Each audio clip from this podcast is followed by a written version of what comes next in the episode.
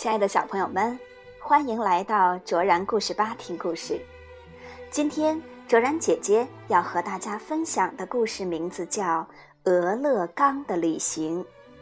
俄勒冈是美国的一个州，是一个地名，但是呢，在今天的故事里面，俄勒冈也是马戏团里一只熊的名字。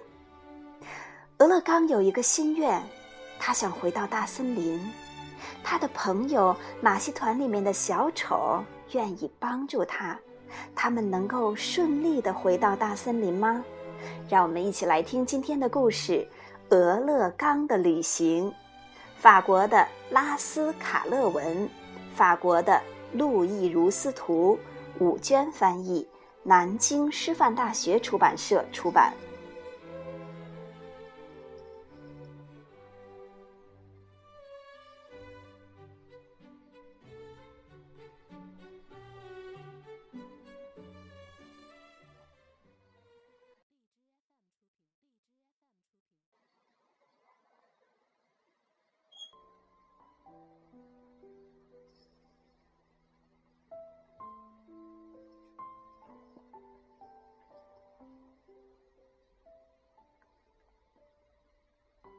我和俄勒冈是在明星马戏团认识的。演出的时候，他的节目正好在我的前面。每次当我躲在红色的幕布后面看他表演的时候，我就忘记了上场前的紧张，好像又回到了小时候。演完节目，我要带俄勒冈回他的笼子。有天晚上，俄勒冈突然开口和我说了一句话，就像在童话故事里一样：“公爵，带我回大森林吧。”他说。我傻傻的站在那里，什么也说不出来。当旅行车里只剩下我一个人的时候。我开始回想俄勒冈的话。他说的对，他本该和他的伙伴们在一起。他的家应该在那长满云山的大森林里。说不定我还会在那里遇到白雪公主呢。那天晚上，演完了最后一个节目，我们出发了。我们就这样消失在夜色里，身上没有多余的行李，口袋里也没有沉甸甸的钥匙。虽然我的地理学的不好，但是我知道，那长满参天大树、有小溪欢快流淌的大森林，应该不会在家门口。才走了几公里，匹兹堡灰蒙蒙的天空就被我们抛在身后了。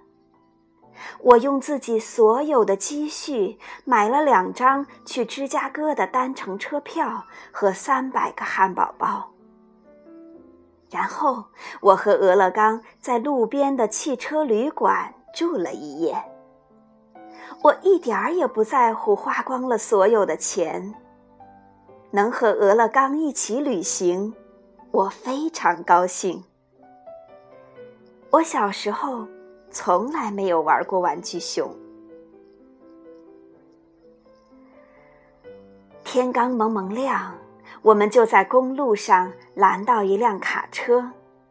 好心的司机斯伯克同意捎我们一程，他要去爱荷华州，据说。那里是美国的食品仓库，正好俄勒冈的胃口大的好像永远也填不饱。你为什么老带着这个红鼻子，也不擦掉脸上的白粉呢？斯伯克好奇地问：“你现在又不是在马戏团演出，他们已经长在我脸上了吧？”我开玩笑说。我是个小丑，对我来说，生活可没有那么容易。你以为在美国做黑人就容易吗？斯伯克说：“原来我们是同一类人呢。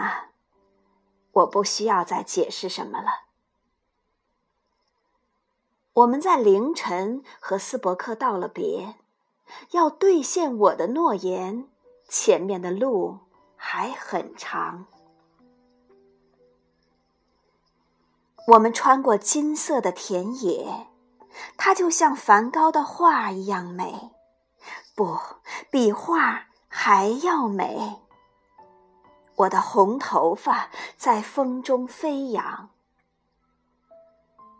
我们顶着大雨，冒着冰雹赶路。我们在玉米地里饱餐，在暖和的草地上打盹儿，在星空下做梦。小鸟是我们的闹钟，小河是我们的澡盆，整个世界都是我们的。我的口袋里只剩下两块钱。我用它打了个漂亮的水漂。平原的风很快把我们带到了落基山脚下。虽然我的脚肿了，但我们还是继续赶路。一路上，我们不停的招着手，希望有好心人能捎我们一程。赶路的商人，做明星梦的女演员，没带羽毛的印第安酋长，他们都是我们的旅伴。我们一路向前，从清晨一直走到黄昏，离马掌山不远了，但是我已经精疲力竭，再也走不动了。我们在一辆1935年生产的雪佛兰旧车里过了一夜。这辆车的年纪和我一样大，可我比它保养的好多了。第二天一大早，我们跳上了一辆行驶中的火车，继续我们的最后一段旅程。我把头枕在俄勒冈厚厚的绒毛里。看着牛群在眼前掠过，不知不觉竟睡着了。当我醒来的时候，大森林就在眼前，和梦中见到的一模一样。用不了再跑出一百步，俄勒冈。就会把这许多年在笼子里度过的日子抛到脑后了。